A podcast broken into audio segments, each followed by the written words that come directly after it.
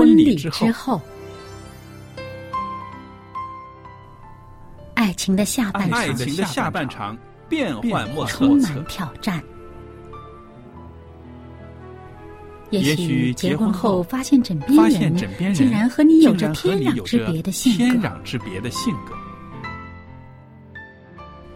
原来原来性性格不不合真的会有问会题。有问题嗨，到时再说吧。啊！婚姻充满了不可思议的惊叹和风险，难以理解的神秘和惊奇，独特的喜悦和哀伤。婚姻生活，此一时风平浪静，彼一时怒涛万丈。幸福的婚姻不是没有冲突的，而是有能力解解决冲突。两个人总比一个人好，因为二人劳碌同得美美好的果好的效。夫妻夫妻是一起承受生命命之之恩的爱到到永远远，爱到永远。爱到永远。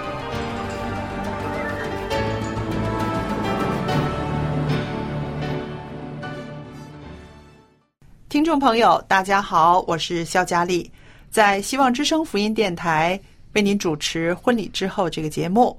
欢迎您收听我们的节目，也谢谢听众朋友一直以来对我们节目的支持。也有几位很好的姐妹呢来信鼓励我和小燕，让我们在节目中呢可以有更多的话题，有更多的主题可以跟大家分享一些呃关于婚姻中我们应该注意的事项。啊、提到小燕，大家也都知道，她参与我们的节目呢已经有好长一段时间了，真的很感谢她在我们的节目中啊、从不同的观点跟我一起呢啊、来跟大家谈论婚姻中的喜怒哀乐。小燕你好。您好，大家好。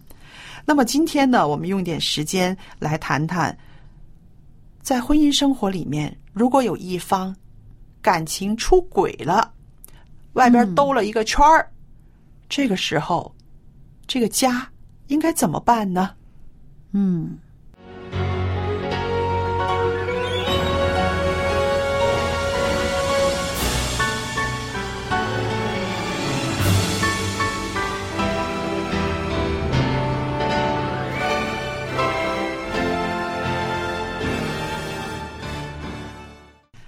那我们说到这个感情出轨，或者是啊、有了第三者，或者是我们的配偶在外边有了一个啊、性关系的对象，那这种种的行为都会为这个家庭呢带来一个很大的冲击，对不对？对，而且是相当大的伤害。嗯，它好像是婚姻中的一枚引爆的炸弹，这个生活没有办法再回到正常的一个状态了，因为怎么都是在这当中有人受到伤害了。因为它就破坏了整个这个正常的秩序。是嗯呃，在古代的这个英国人的婚姻誓词呢，他是有这样一句话，他说：“我宣誓要对你忠实。”那么现代的这个婚礼中呢，人们就是说，呃，我誓言对你忠实。在婚姻的这个祭坛上，彼此性关系的忠实呢，其实是包括在结婚誓词里面的。嗯，那么我们检视古代和当代的大部分的婚礼，你都会发现最常出现的这个誓词呢，就是性的忠实。嗯，因为当这个夫妻新婚的夫妻来到婚礼的祭坛前，他们了解这将是自己委身于彼此的性关系中。这也就是说，只要这两个人结了婚，便不可能与其他任何人有性的这种牵连了。嗯，因为性本身就应该是婚姻当中的东西。对对了，在婚姻之外是不应该存在性的问题的。是的，那么可能你也会听到，在现代社会里面呢，有些人很满不在乎的说：“他说，如果我的另一半想和别人有性关系啊，我完全不在意。”那我们分析一下，说这种话的人，那通常呢，可能是他的这个对婚姻呐、对他自己的婚姻呢，已经没有抱任何希望了。那么呢？那有的人吧，他有可能这是一个借口，嗯嗯，给自己找一个台阶儿下，哦可能他觉得啊，呃，对方有问题，我不在意。那么呢，我有问题的时候呢，对方也不应该在意。是那还有的人呢，他就是给自己好像呃装饰自己的脸，嗯好像觉得不要太这个没面子啊，就好像显得自己很大度。嗯其实他这种言语本身就已经暴露出呢，他这个观念上的一个松懈。嗯你你的原则不清晰，那么嗯你在这个问题出现的时候呢，你没有办法靠着这个原则来站稳站稳你的这个脚跟，也没有办法靠着这个原则保护自己。是。那么我们说到这个，无论是情感的出轨，或者是肉体的出轨呢，我们看看还有不一样的状态。那我想大家都听过“一夜情”这三个字，是吧？嗯，很糟糕的三个字。对 对。那么这个一夜情呢，我们可以说是一个短暂的，是一个短暂的这样子的一个联系，对、嗯他们的一个肉体的一个关系，是一时的性连接。呃，有的时候纯粹是性，而不牵扯到任何感情关系的，嗯，是吧？这样子的一夜情啊、在大都会里面有很多的。嗯那么还有可以把它说成是一时糊涂哈。嗯那么，嗯，还有一种，就像你接下来肯定是要说，就是说这个感情上的背叛。对，嗯那么相对于一夜情来讲的呢，我们说到的是一种长期的婚外情。那么这个长期的婚外情，它就不只单单是一个啊、一时的性的连接，它也牵涉到这个始终感情的投入。最终呢，这个可能会导致这个长期性的对婚姻的不忠背叛。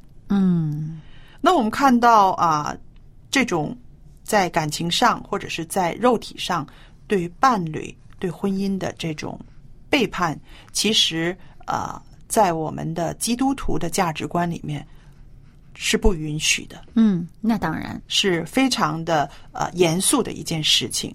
对。啊、如果有这样现象的人呢，应该马上去找一些牧师辅导，或者是找一些专业人士来帮你一起解决你和配偶之间现在的这个局面。嗯因为为什么要这样说呢？有的时候啊，在这种状态里面呢，两个人说不清。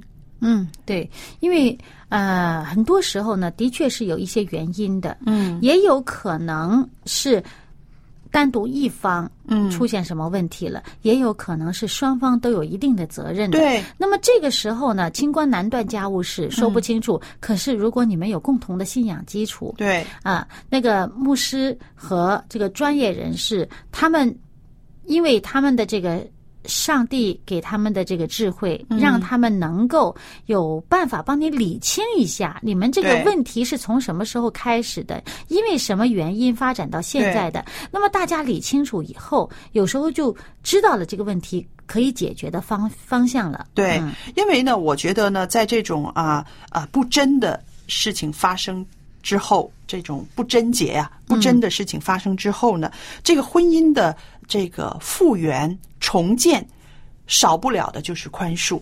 嗯，那当然，是不是？嗯，那其中呢有两项关键的要素，就是说犯错的配偶的坦白认罪和请求宽恕。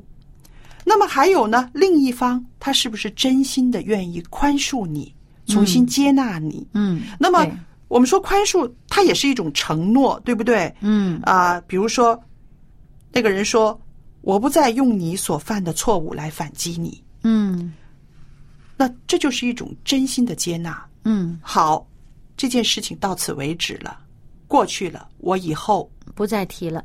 嗯，不再翻旧账。嗯那其实真正的饶恕就是这种精神，对吧？对你看，我们都是罪人，耶稣饶恕我们之后，他不会翻我们的旧账，不会说、啊，佳丽，你什么什么什么什么时候你做过这样子的事？嗯，耶稣的血，他覆盖我们的罪，嗯。然后我们就变成一个新造的人，嗯。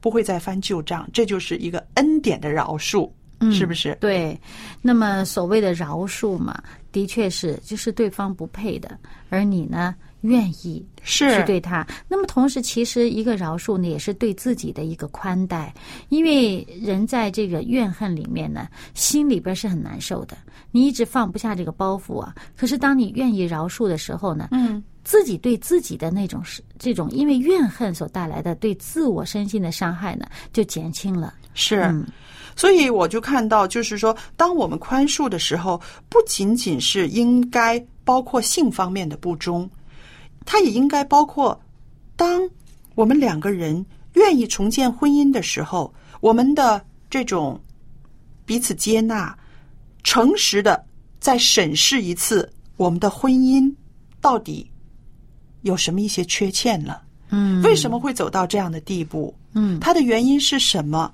有什么不善之处、不完全的地方？我们是不是应该可以改善的？嗯那这个才是一个啊、真正的积极的态度。对，呃，也是一个比较理性的处理方式。嗯嗯、如果我们在这种愤怒当中哈，嗯在这个呃面对问题的时候，呃，过于感情用事的话呢，可能会有些人他会走极端，嗯啊，报复啊。啊，是那么你这报复的时候就不知道用什么方法报复了，对你不知道是伤害他呢，还是伤害自己。其实最终伤害婚姻的时候是两个人都受伤。是，嗯，所以我为什么我刚刚说啊、要找你所呃信任的牧师，或者找一些专业的一些个婚姻辅导者来帮助你们呢？我相信任何一个正常人，当知道配偶的这种不忠的事情之后呢，最常有的情绪就是伤心、愤怒，是不是？然后这两者呢都是非常强烈的，很伤心、很愤怒。有的人会选择行凶啊，嗯，是不是？有刑事破坏。对你听过这句话吧？呃，色字当头一把刀，哦，就是说有一些桃色的纠纷，常常也带来一些生命的危险。所以呢，在这种盛怒之下呢，我们可能会做一些失常的事情。嗯，那么，不光是说离婚这样的决定，有的时候是啊、自己的情绪，或者是对方的安全，种种的话呢，我觉得都应该找一些个可以帮助你们的人，在这个时候帮忙你们。那这是一个方法。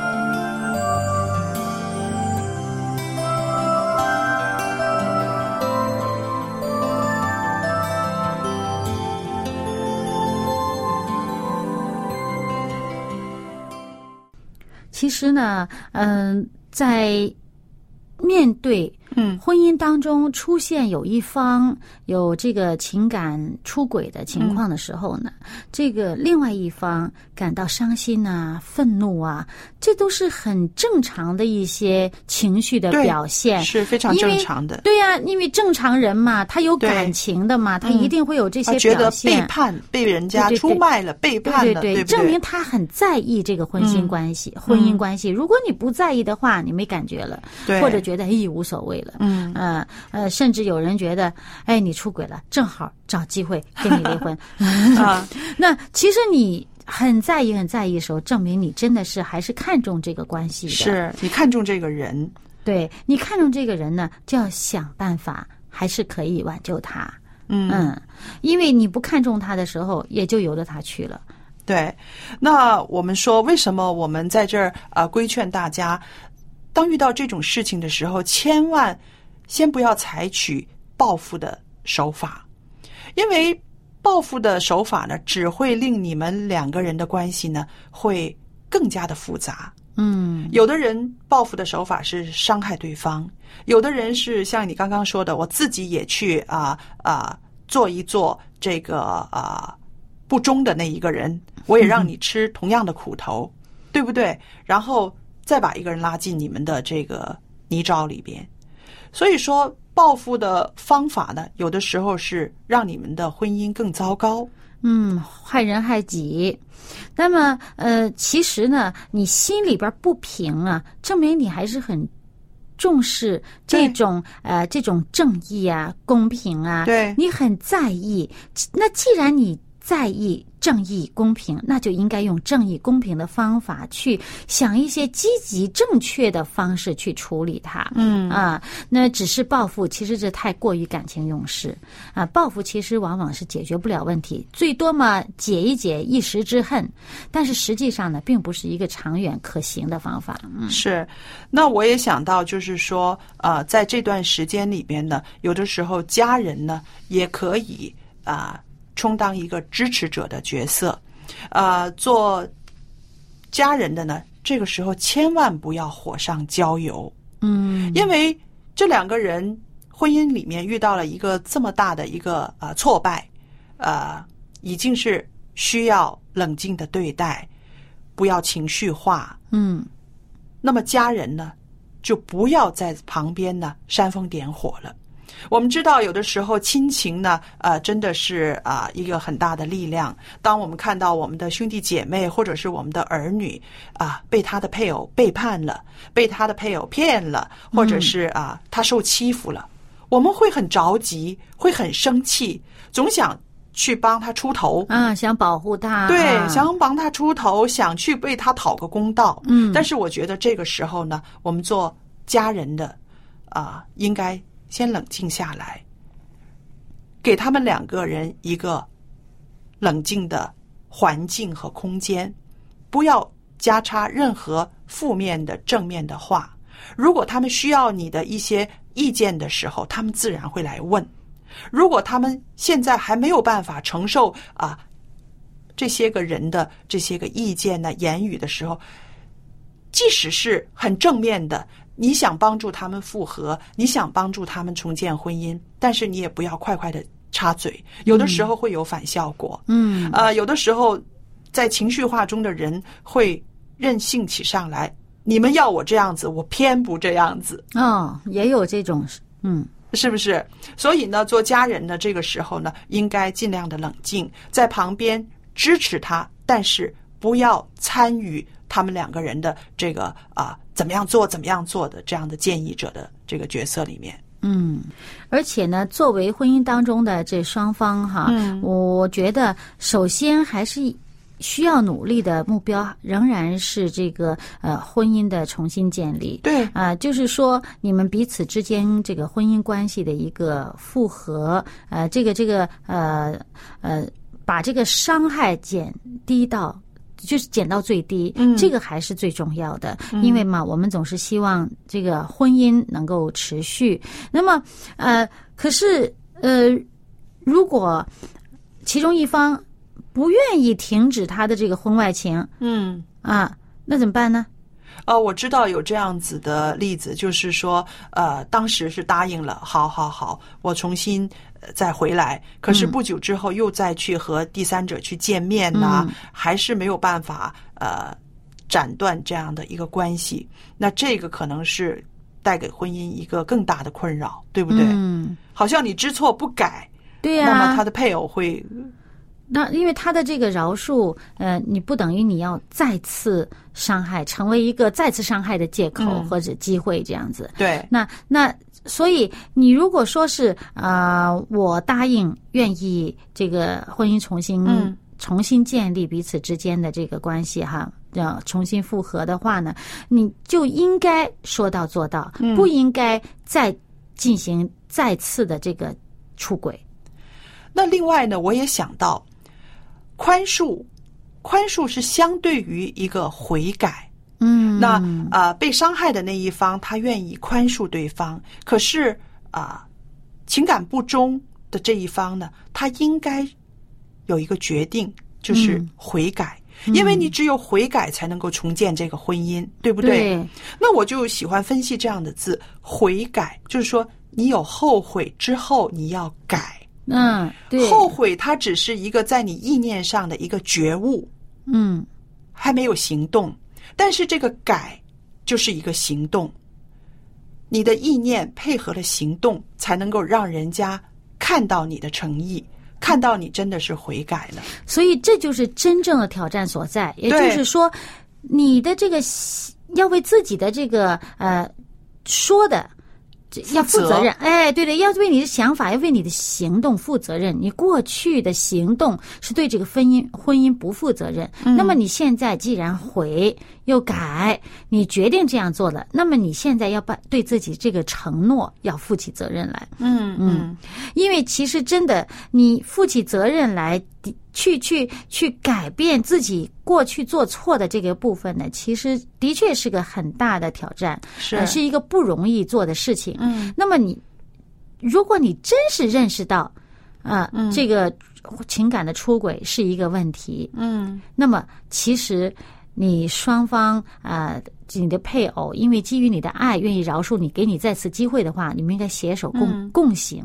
就是一个人做，他真的是不容易的时候，配偶的支持，两个人一起对，同走这条路呢，就会容易许多。是我在呃我们的这个呃电视上，希望电视台上看到一个呃访问，呃主持人访问一对呃七十岁的老夫妻，在这个访问里面呢，那位男士在镜头前，他坦坦白白的跟主持人说：“我曾经伤过我太太的心，嗯我曾经做过背叛我妻子的事。”嗯那个时候，那个镜头非常有意思。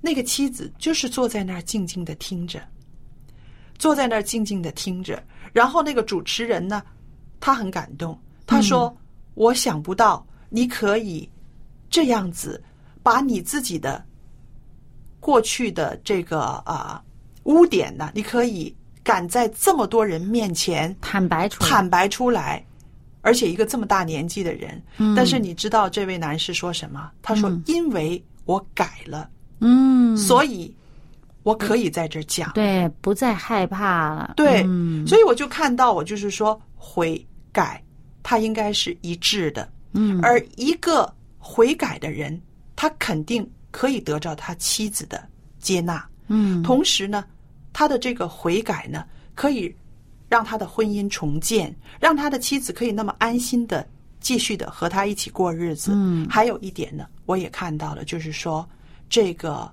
悔改不是我们一个人想做就可以达成的。刚刚你说的是需要妻子或者是丈夫他的支持，伴侣的支持，同样的，他也需要跟上帝连接。嗯因为只有在上帝的那种要求之下，他愿意去达到，对。他才能够坚持这种悔改。对，这个太对了。因为呢，我们现在讨论的这个叫做情感出轨，嗯，不等于是行动出轨。是哎，有的人呢，他真的是在这个思想意念里面，嗯他确实有这种容易出轨的倾向。嗯啊，但是呢，怎么能够改变这一点？就是当你的这个价值观，对你看什么重要？对你的信念是什么？你如果认为我坚持这信念，我要对婚姻忠诚，你就会有一个嗯。规范，还有一个就是你的信仰。对。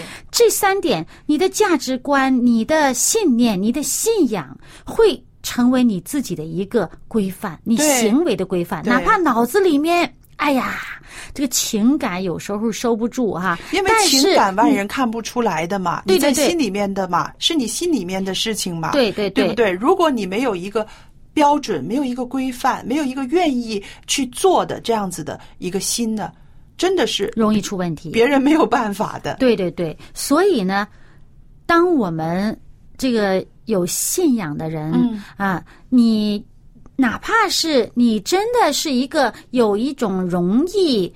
呃呃，看着别人哪里好啊呃，看着外面的花香啊、看见人家外面的草嗯这种，软弱啊对对对，有这种这种容易去看这些事情，但是因为你有信仰，嗯，那么你就能够把自己安安稳稳的安置在你们自己的婚姻里面，而且能够过得好好的。是，嗯，同时我也觉得呢，呃，我们在婚姻生活中的人，在这个里面，我们要常常为我们的配偶祷告。嗯，对，无论是啊、做丈夫的还是做妻子的，因为这个世界实在是啊、很多的引诱，嗯，我们要常常为了我们配偶的这个他所处的环境。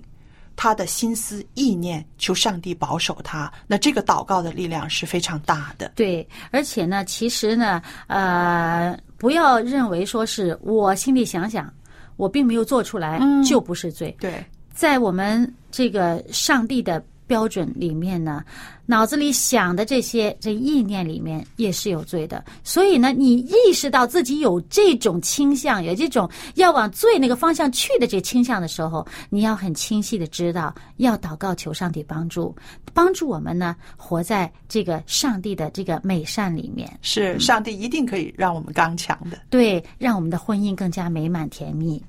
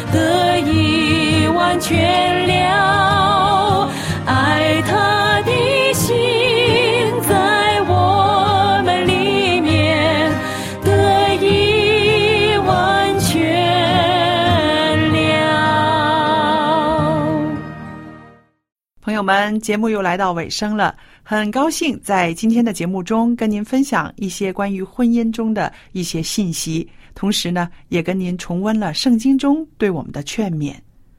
在节目尾声的时候，我要把地址告诉大家，欢迎您写信来跟我谈谈您在婚姻生活中的喜怒哀乐，我很愿意跟您分担，也愿意跟您分享一些美好的经验。